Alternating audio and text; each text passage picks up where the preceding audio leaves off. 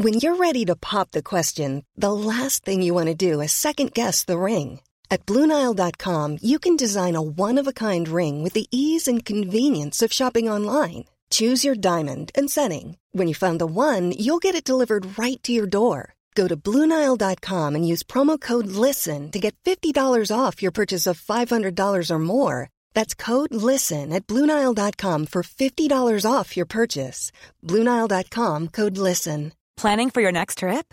Elevate your travel style with Quince. Quince has all the jet setting essentials you'll want for your next getaway, like European linen, premium luggage options, buttery soft Italian leather bags, and so much more. And is all priced at 50 to 80% less than similar brands.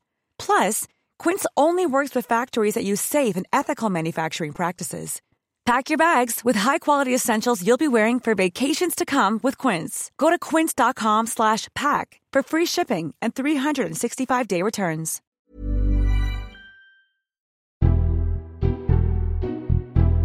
Hello and welcome to the Red Box Politics podcast in the Times. I'm Matt Chorley. Come and see us live at a recording of two special podcasts. We'll be in Liverpool on September the 23rd, where we'll be asking, Have we reached peak Corbyn? And then on Monday, October the 1st, we'll be in Birmingham asking, Can the Tories survive and should they? For tickets, Times subscribers can go to mytimesplus.co.uk.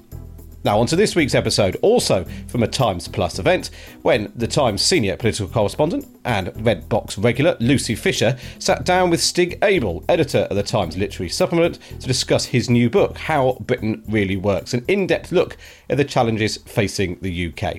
Getting to grips with Britain is harder than ever, a nation that chose Brexit, which rejects immigration but is dependent on it, is getting older but less healthy, is more demanding of public services but less willing to pay for them, and is tired of intervention abroad but wants to remain a global authority. So let us now join Lucy and Stig as they try to explain how Britain really works. What you see when you start thinking about it and going into the various rabbit holes that you end up down is that nothing really is planned properly in this country. We are here because of a series of accidents and uh, decisions and partially held decisions that's led us to a place which is a bit of a mess. Mm-hmm. Um, and once you start unpicking that, um, you probably need to do that to fully understand what it is to be British and what, what it is to be in Britain. I mean, I think that's a very interesting thing you, you bring out in, in your book. We don't have a written constitution, uh, of course, and so many of our institutions have just been a, a series of additions and adaptations. Uh, and you talk about some of the difficulties they now find themselves in. I really enjoyed your chapter on the NHS, which starts with this wonderful double header anecdote of how your wife's life was saved uh, after the birth of your son and how grateful you were for that, but then how the next day you returned to the hospital to find her surrounded by bloody rags. No one had cleared them up, you know, yeah. also talking to the sort of the squalor of some parts of the health service. I mean, what, what's, what's your prognosis of what's going on there? Well, I think the great thing about the NHS, I mean, the NHS, and you have to preface this because it's true and it's important that people, I think, appreciate that, is it is one of the great creations in, in modern times, really, in any country, in any era. It, it's amazing at curing you when you have a life-threatening illness. Uh, it's not amazing necessarily anymore at caring for you because of the nature of the pressures put upon it. And so the illustration that you know, my wife, uh, this is our second child, and she gave birth. It was a pretty amazing birth. She came. I remember her looking me in the eye and saying, "That was incredible. We've got this little boy," and then all of a sudden her eyes rolled back in her head, and she just fell to the ground and um, there was blood everywhere. It was like a, a, horror movie, and the midwife burst into tears, which isn't necessarily what you want to see. uh, and she burst into tears, I burst into tears, helpfully, and then she ran to the wall, pressed this button, there was no alarm, but in about a minute, six doctors sort of poured into the room, and I was left literally holding the baby and pushed to the corner. And my wife's there, so eyes roll back in her head she just lay there and, and it, there was moments when they were injecting and putting on drips and it, there was moments where it, it, looked horrendous, you know, unspeakably horrendous. And then slowly she recuperated and I gave her the baby and he started feeding and, and it's all sort of calmed down and then they moved her to this ward. And so they'd saved her life un- un- unequivocally and they'd saved her life with brilliance and speed. And then she was put on this ward and she lay there and I went home to see my daughter and came back the next day, and, and she was lying in this bed, as you said, surrounded by uh, baby wipes that she'd had to clean herself with, and no one had given her any water or food and no one had spoken to her and she'd tried talking to people and, and, and they'd not really had a response and, and she kind of came out of it because she's this amazing woman feeling strong that she'd looked after her baby but it was pretty appalling and, and you know two of my grandparents died of MRSA in, in NHS hospitals. And again their lives had been prolonged by the NHS they'd, they'd been saved by it but they'd also hadn't been cared for necessarily that well. And it made me think about the problems of continually funding a, an organisation like the NHS in the world we live in. And, and the person who, who set up um, the, the NHS, William Beveridge, his great idea was when you look back to 1948, it was just all based on health insurance. Women, particularly, weren't really covered by the NHS. And there's a story of a doctor who says on the first day of the NHS, women were walking down the streets with prolapsed uteruses swinging because they'd never been treated at all before. And they had this moment where they could be, be treated, which was uh, joyous. But William Beveridge, who came up with the idea, said, in the end, what will happen is we've got this unhealthy population, we'll create the NHS, and the NHS will reduce demand on itself year after year after year.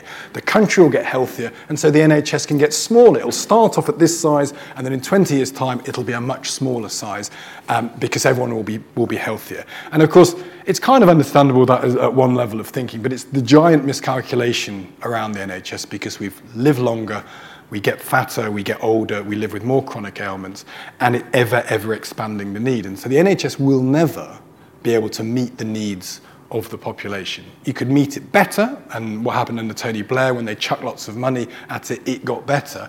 But there's an argument that no matter how much money you find to divert it, maybe it's 10 billion quid, maybe it's 30 billion quid, uh, which is money that is broadly achievable if you made certain sacrifices, there will come a point where the demand will outstrip the supply. And so a, fundamental question needs to be asked, what sort of thing do we expect our NHS to do?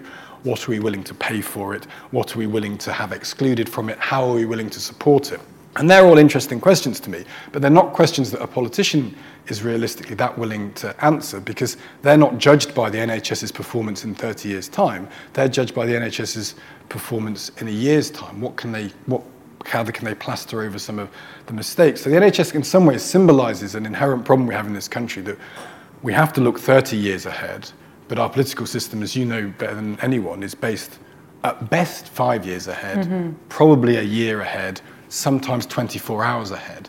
And that gradual telescoping of the timescale means big structural change doesn't happen very much. And, and I think the NHS is a really good example uh, of that. And there's an argument that it needs to be taken out of the political cycle of five years because at the minute we're going to be having this conversation in a year's time, yeah. in two years' time, in three years' time. I mean, if, if, if the NHS has a winter crisis every winter, it's not a crisis anymore, it's just winter. yes. Um, and, and I think that's what we've ended up with in, uh, in, in this country. Can, can, I ask you a bit about education? Because that's, that seemed really struck me as another kind of area in which you felt very passionate. I think there was some areas you talk about where you're sort of more neutral um, and ambivalent. But on education, take a really fascinating tour around some of the best systems in China, Japan, Korea, I think Finland. You come up with your manifesto. What, will you tell the audience a bit about that and the best parts of other, uh, other countries' approaches you liked? Yeah, I mean, uh, again, the education system is one which has been built up accidentally uh, over a period of 50 or 60, 70 years. You know, in 1944, Rab Butler was asked by Churchill to develop something, provided he didn't really affect too much of the vested interests. So public schools remained, church schools remained, and they created the tripartite system, which was secondary moderns, grammar schools, and technical colleges, the latter of which no one really ever seems to have bothered with. Uh, and then grammar schools and, and secondary moderns set up this uh, essential unfairness. And I, I feel a bit about grammar schools. I do totally understand, you know, I went to a grammar school and an independent school. My parents both went to grammar schools, and they were working class kids who did better because they went to grammar school. So I totally understand there's an argument for social mobility for individuals. Lots of people have benefited from going to, to grammar schools. But it's obvious, it seems to me, that it's invidious as a policy overall for a nation. Because what grammar schools do is they pick a random year, there's no evidence to suggest 11 is a good time to, to test for aptitude, and they say to some people, you're in, and they say to some people, you're out. And the people who go to grammar schools, they get better teachers. They tend to be more affluent because middle class people can afford to pay tuition fees. They tend to leach all the good teachers in an area into them, which, co- which costs uh, state schools around them. So state schools near grammar schools perform worse than state schools away from grammar schools. And it's based on, an, on a principle that at 11, we can judge a person's academic worth and, and judge what their future will be. And that seems to me to be unproven by any evidence and damaging. And I talked to this woman who I quote in the book called Chris, who ended up doing a master's at Loughborough University, which is where I met her. But when she was 10, she failed the 11 plus, and she lived in a village. And she said um, at the end of her road, everyone walked down the road to school, and the people who passed the 11 plus turned right, and the people who failed the 11 plus turned left to go to the secondary modern. And she felt the whole eyes of the village were on her as a failure. Now, I'm sure they weren't, I'm sure no one ever thought about it, but that failure lived with her entire life. And so we've ended up with a, a, an education system that started out on, on something that was unfair and based on scant evidence. And what have we done? The classic British thing. We've just added stuff to it and then taken a bit away and added a bit more. So we've got free schools and academies and faith schools.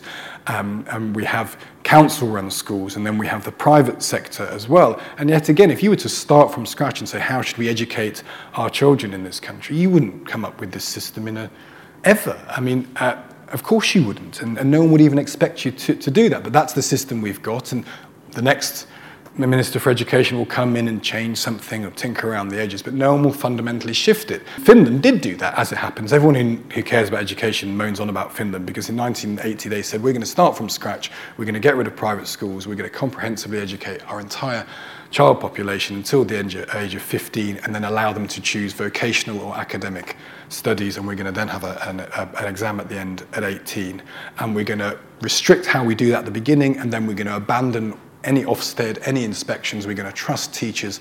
We're going to make sure that to be a teacher in Finland, you have to do five years at university, you have to do an MA, you have to do a dissertation on pedagogic subjects, you have to be able to be the best qualified person in your year to become a teacher. We don't value teachers in this country the way that we value doctors.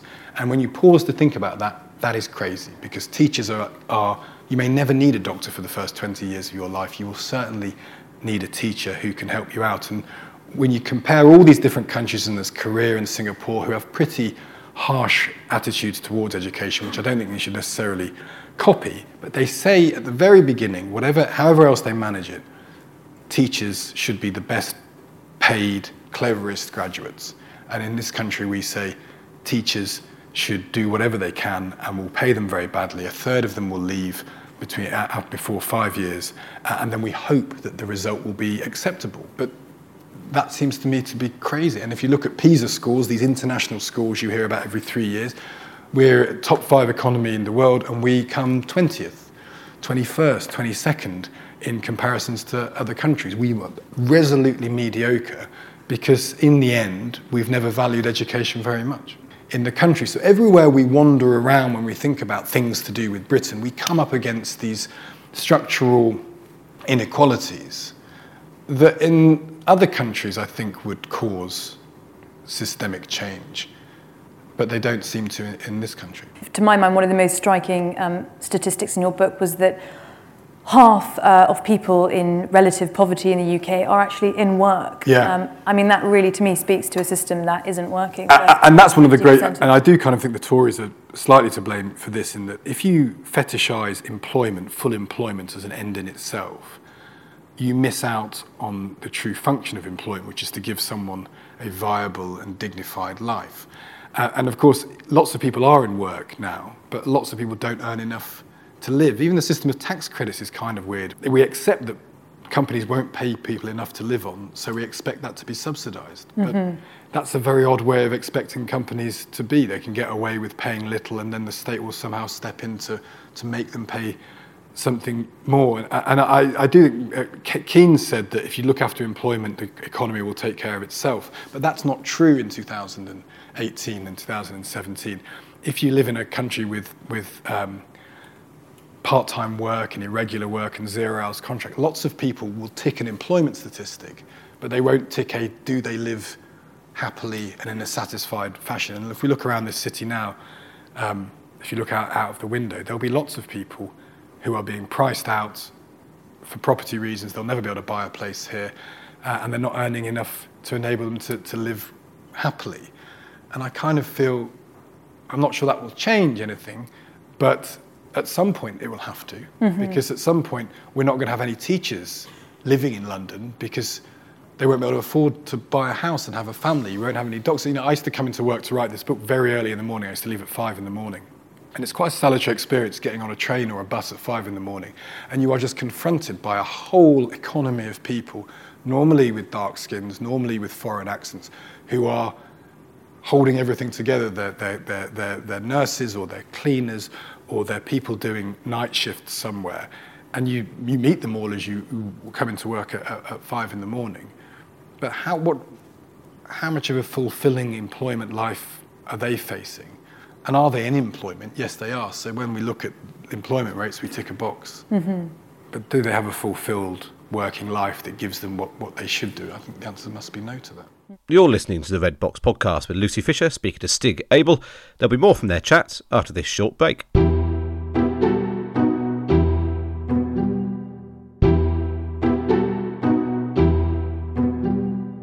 No secret in your book of your Remainer uh, inclinations, and I, I, just wondered how. Uh, yeah. Presumably, you're.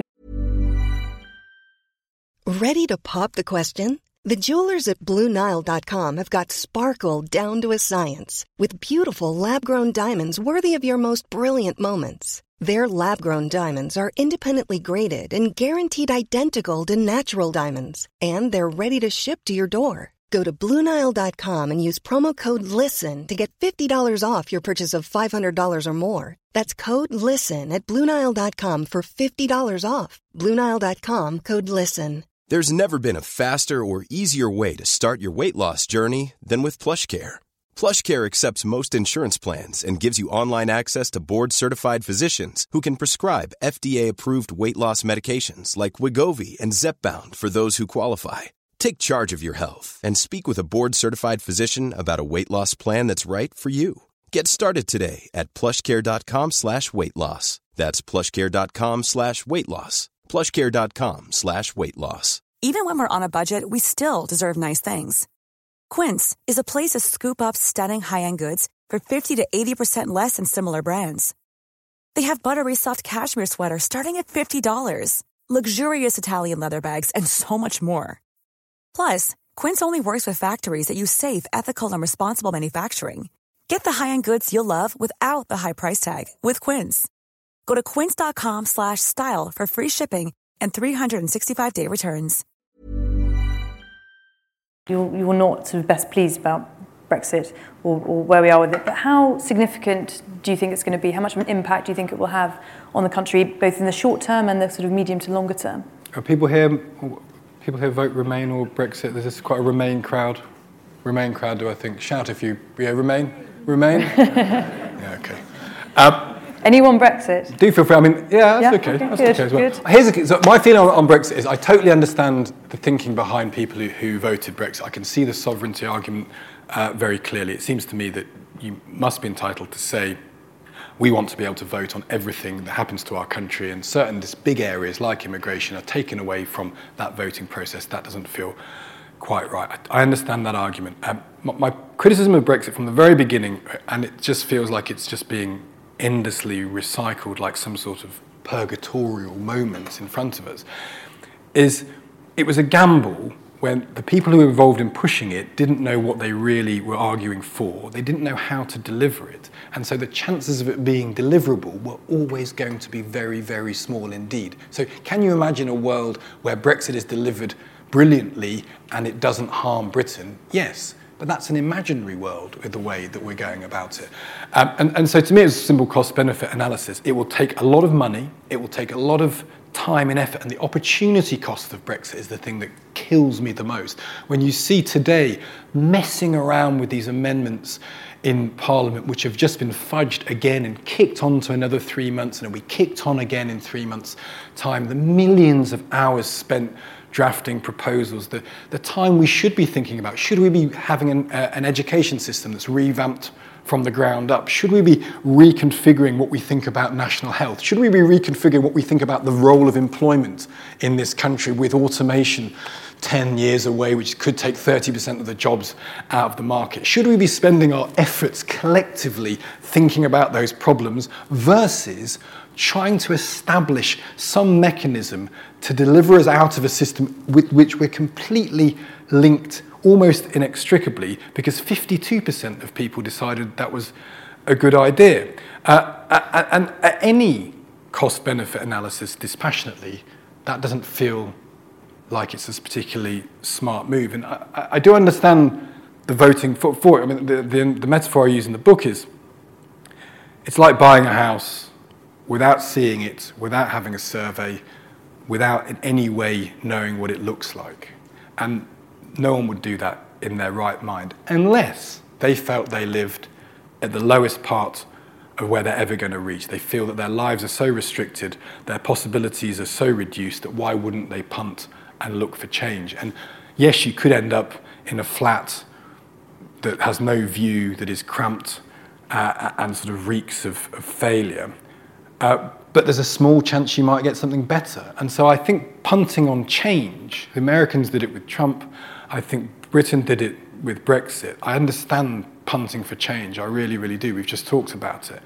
But dispassionately saying we had any clue of how to deliver it, and the cost of therefore getting to wherever we'll get to in two years' time, or three years' time, or five years' time, or however long this fast will continue, I just think was, was always going to be a, a risk too great. Do you, think, um, do you think the public were lied to via some parts of the media?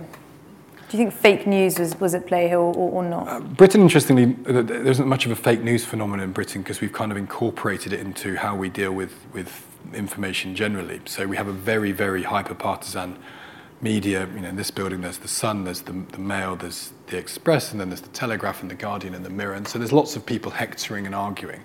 I think there's lots of passion, and I think in some respects, newspapers are, are right to to reflect the views of their, their readers. And so if there is a passionate, nostalgic view for a Britain that probably never existed, or a, a view about sovereignty or a view about immigration, newspapers will reflect and hammer it. I, I think it was run by journalists in the sense that Boris Johnson and Michael Gove are journalists. And what do we know about journalists? They're not very good at working things out. They, they, How dare you? Yeah. they're terrible with money. Sounds about right. They chase a big story at all costs. Uh, and that's kind of what Brexit is. I can see that it was exciting. They thought, we'll, do, we'll change something. We'll, we'll, what story that will be coming out of the European Union. Imagine the excitement. Uh, and of course, they're then left with the boring stuff that, that, that grown ups have to think about, which is how do we make it all work? How will the plumbing work? How will it all comes. So I, I think the press banged a drum, but they've been do, they do that anyway uh, in this country, and I've seen it firsthand at the Sun.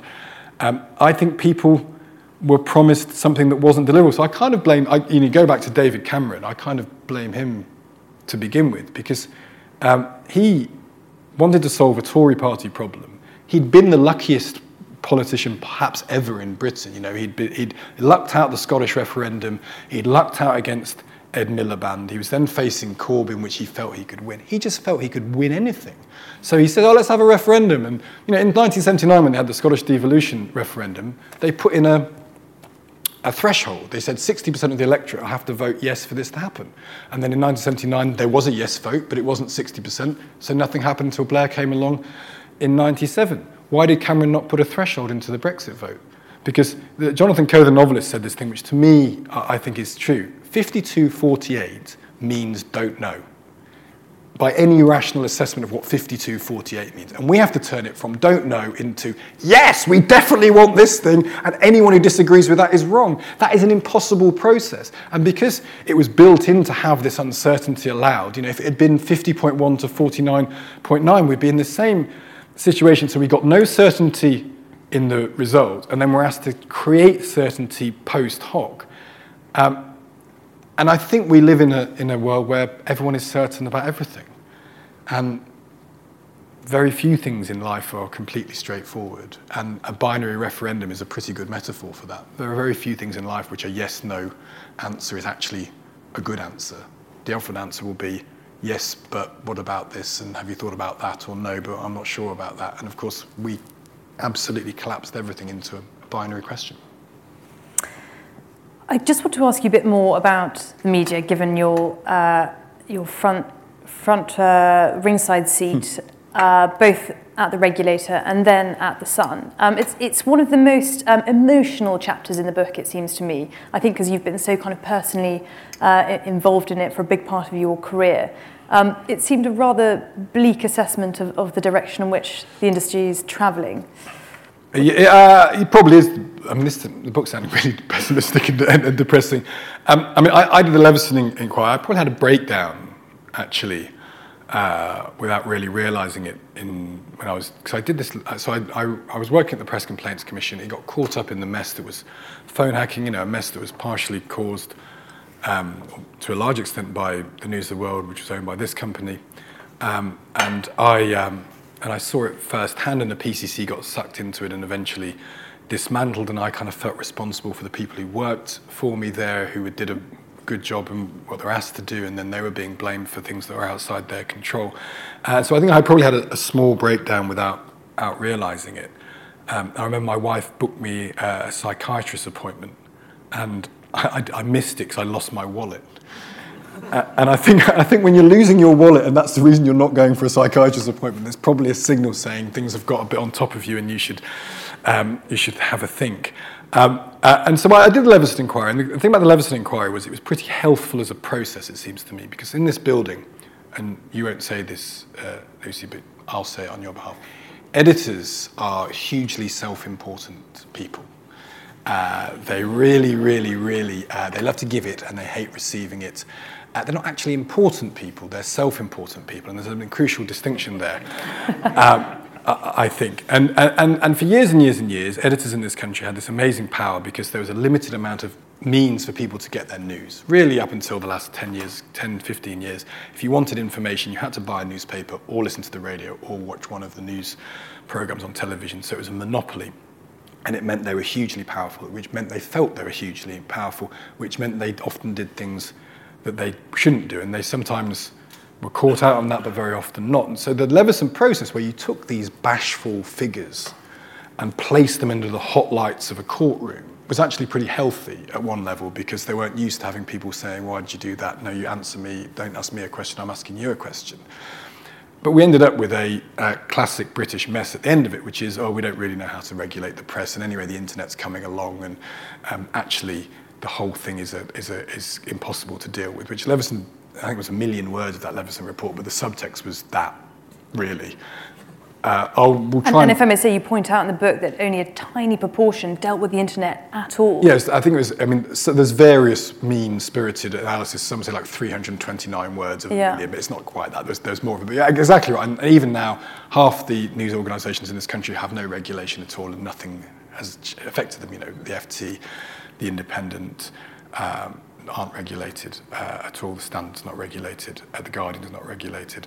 Um, so it's a, it's a real mess. And the problem the industry, the newspaper industry, we're in this amazing building, uh, which is a, a testament to a belief in an industry, which is important.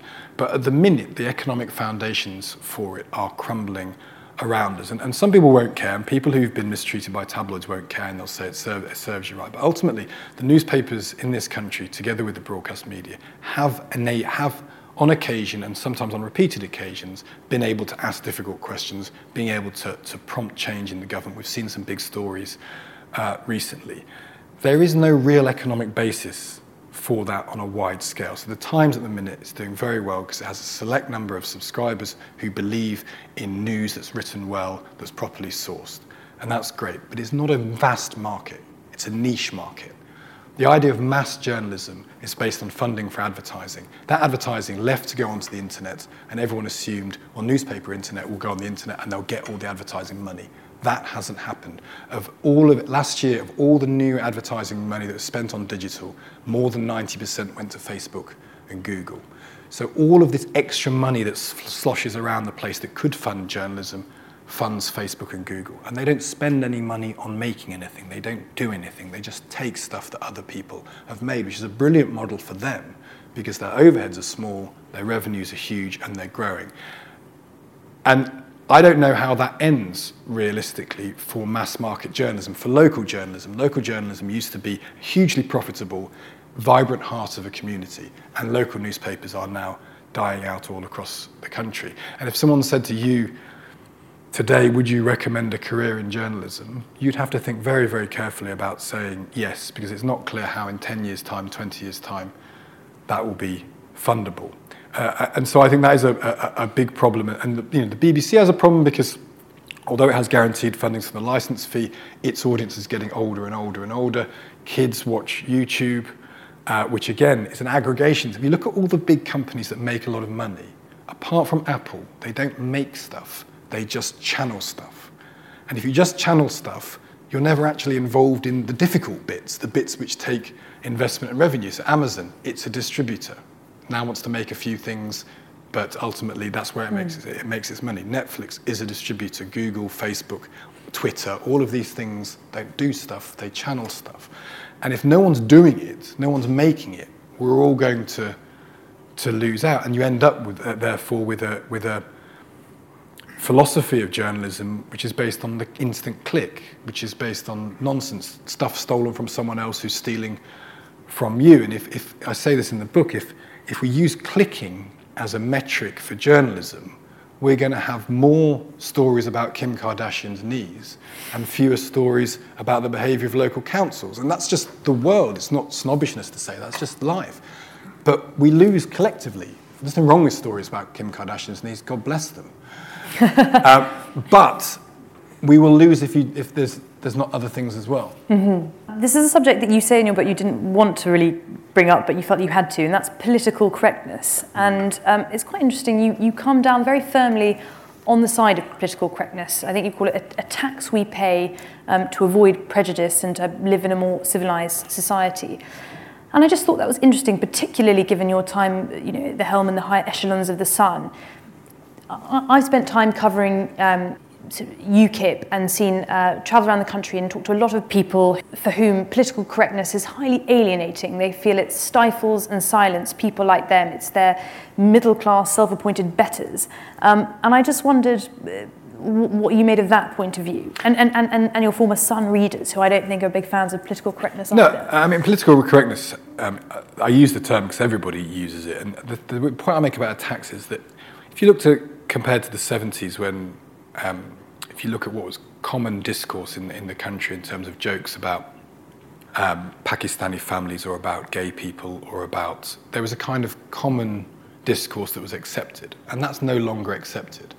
Now, to me, there's huge downsides to this, and I, I, talk about in the book, you know, this fear of being accused of being racist, which stifles some political debate, is absolutely the case. And, and actually, in the last six months, when I finished the book, that identity politics, that fear of being on the wrong side of the argument has got more and more potentially corrosive. But I think if you look at it as a whole, is it good that we live in a country that is broadly more tolerant of minorities than it was 20 years ago? Is it good that people don't make slitty eyed jokes about people from um, the Far East? Is it good that um, it's not considered acceptable to sort of grab a, a, woman by the bum and say something? I think that's, that's it must, there must, we, you can't lose sight of the advantages of discourse being cleaned up slightly. I, when I was on LBC, I used to do phone ins quite often on sexual harassment. Um, and I was always amazed by, and this, I mean, what do I know about about this? Uh, I'm a I'm a big lump of a man, but so I used to say, "What are your stories?" My wife actually texted in with the story. I said, you "Tell me your stories of what it is to be uh, a woman in, in modern Britain," and my wife texted in, which was weird because she could have just told me this at home, uh, but she hadn't told me. It was interesting. So she was walking down the street, and some bloke stuck his head out the car and said what he wanted to do to her, and then when she ignored him, he shouted abuse at her and walked off, and that had happened to her a week before, and she hadn't mentioned it to me. And I said, "Why have you not mentioned it to me?" She goes, "Well, it's just normal. It's just what, what it's just what life is like. You, you know, it happens, and I, I'm, I'm strong. I don't mind. I can shrug it off. It doesn't bother me." And I thought, well, it really bothers me. And so I, that's why I started thinking of this notion of it's easy to condemn political correctness because um, it seems like it's worthy and it's connected to all sorts of pretty unsavory things like virtue signaling and people trying to pretend to be things that they're not. So I'm not discounting all of those things, but I think in the end, do you want a discourse that is elevated slightly? Is that better than a discourse that is completely unconstrained, where people uh, can have things said about them without with impunity. And so I sort of settle on the, the second side.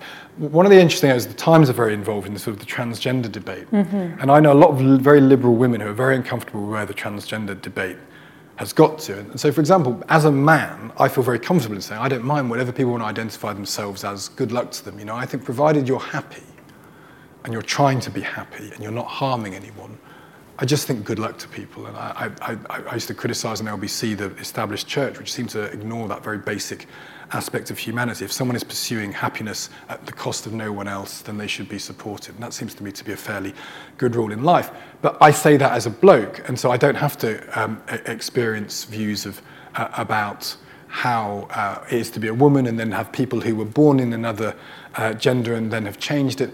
All of that's completely foreign to me. And so uh, I was very, at one point, oh, just, just let everyone do what they like.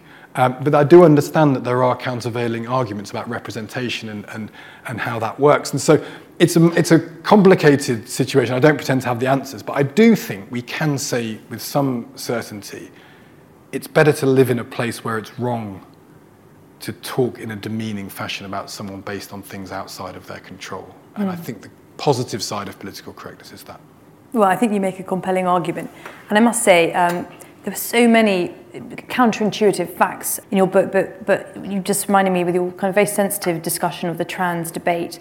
Um, one fact sprung to mind, which is that four times the number of people who go to the NHS transgender clinic are born women rather than people who are born men, and that's interesting. I, I thought that the, the, the statistics were in the other direction. And funny, I got that from uh, a, a friend of mine, Jenny Kleeman, who I do the Sky Papers thing with, and lots of people didn't even want, didn't let her write that story because it looked like she was making a judgment about trans people. Because the argument if it's four times as many women as men, then maybe there are psychological reasons, maybe there are societal reasons where women, as they enter puberty, feel constrained about where they will, where they are, so they elect to uh, go down the path of, of gender reassignment. Now, that may or may not be true, but it seems to be interesting and important to discuss. And you must be able to discuss these things with clean mm-hmm. hands. You, it, that's the downside of political correctness, where you're not even allowed to f- frame the debate. Mm-hmm. And she wasn't allowed to write about that. And I, I feel that's exactly that sort of thing, conversation we should have. Because what, no one really knows the neurological reasons why people are born in the wrong gender. So there must be other factors. It doesn't mean they're not real. I mean, one of the things I come back to a lot in this is that we, we as a country, we're very comfortable with things that are um, you know, if you break your leg, it's real, mm-hmm. and we understand that. But things like mental health issues or gender issues, then they happen in the head. But that doesn't mean they're any less real. They mm-hmm. just, they're just real in a different, different plane. And I, I think that's one of the changes we're having as a society. We're starting to think of those things that are on different planes of reality, and that's probably a healthy thing as well. Yeah, well, I think you don't shirk um, those sort of tricky to talk about subjects, and I think you're also remarkably honest um, about some of the own your you know your own life. Lots of kind of very moving and funny anecdotes. Um, and I particularly loved a bit where you talk about a wobble with anxiety that you had and the sort of the redemptive power of literature. You talked about how you read P.G. Wodehouse. Yeah, um, I still do. Good. Uh, no, I, I, yeah, I, in my 20s realised I, I woke up, I used to wake up shaking, like really very strongly shaking, like my whole body was shaking. And I couldn't really I thought I had some sort of fever, but I didn't have a fever.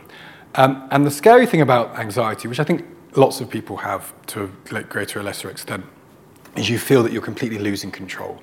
And when you hurt yourself, you can feel confident that it'll be fixed. If you're unmoored from reality in your brain and, your, and you feel your brain is letting you down, you feel terrified. Uh, because it's the one thing that you can control, your thought processes. Uh, and that happened to me for a, you know, a year, really, I think, and it was terrifying.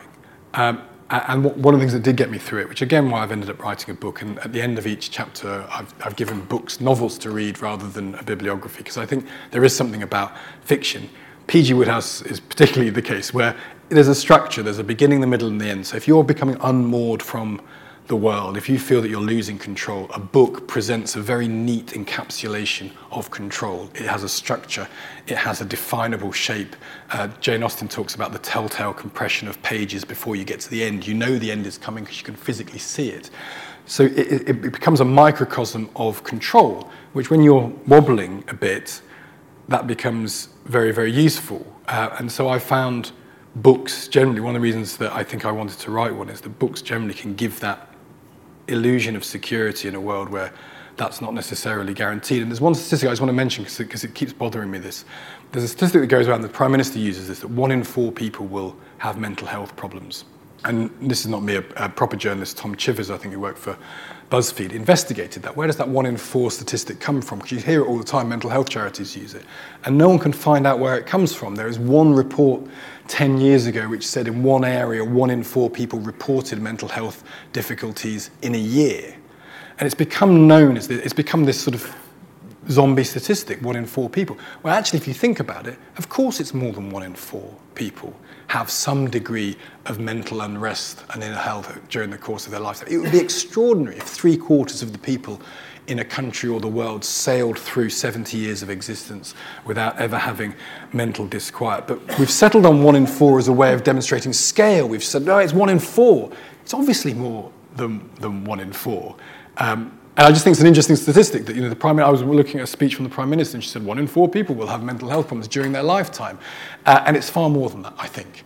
And although pathologization isn't always uh, the best thing in the world, it's again a good thing. You know, we're talking about the optimism of Britain. We are a more tolerant country than we were 20 years ago. We are a more open country. If you look at any, you know, abortion, leaving aside Northern Ireland, you know, a woman's right to choose was 20% of people favoured it in the 60s and now 80% mm hmm do. Support for gay marriage, 20% gone up to 80%.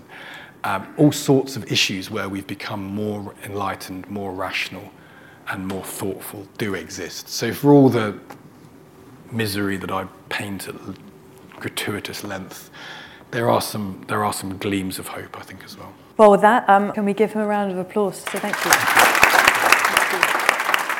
And that's all we've got time for on this week's Red Box podcast. Join us next week when we'll be playing a game of political trivia, testing the minds of Patrick Kidd, the Times sketchwriter and diarist, Esther Webber, the Red Box reporter, and Mark Mason, author and all round quizman. Don't forget to subscribe to the podcast on iTunes or your Android device and sign up to the Red Box morning email at thetimes.co.uk forward slash Red Box, ready for when it returns in September.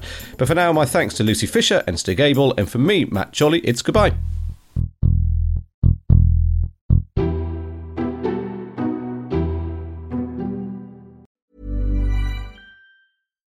When we're on a budget, we still deserve nice things. Quince is a place to scoop up stunning high end goods for 50 to 80% less than similar brands. They have buttery soft cashmere sweaters starting at $50, luxurious Italian leather bags, and so much more. Plus, Quince only works with factories that use safe, ethical, and responsible manufacturing. Get the high-end goods you'll love without the high price tag with Quince. Go to quince.com/style for free shipping and 365-day returns.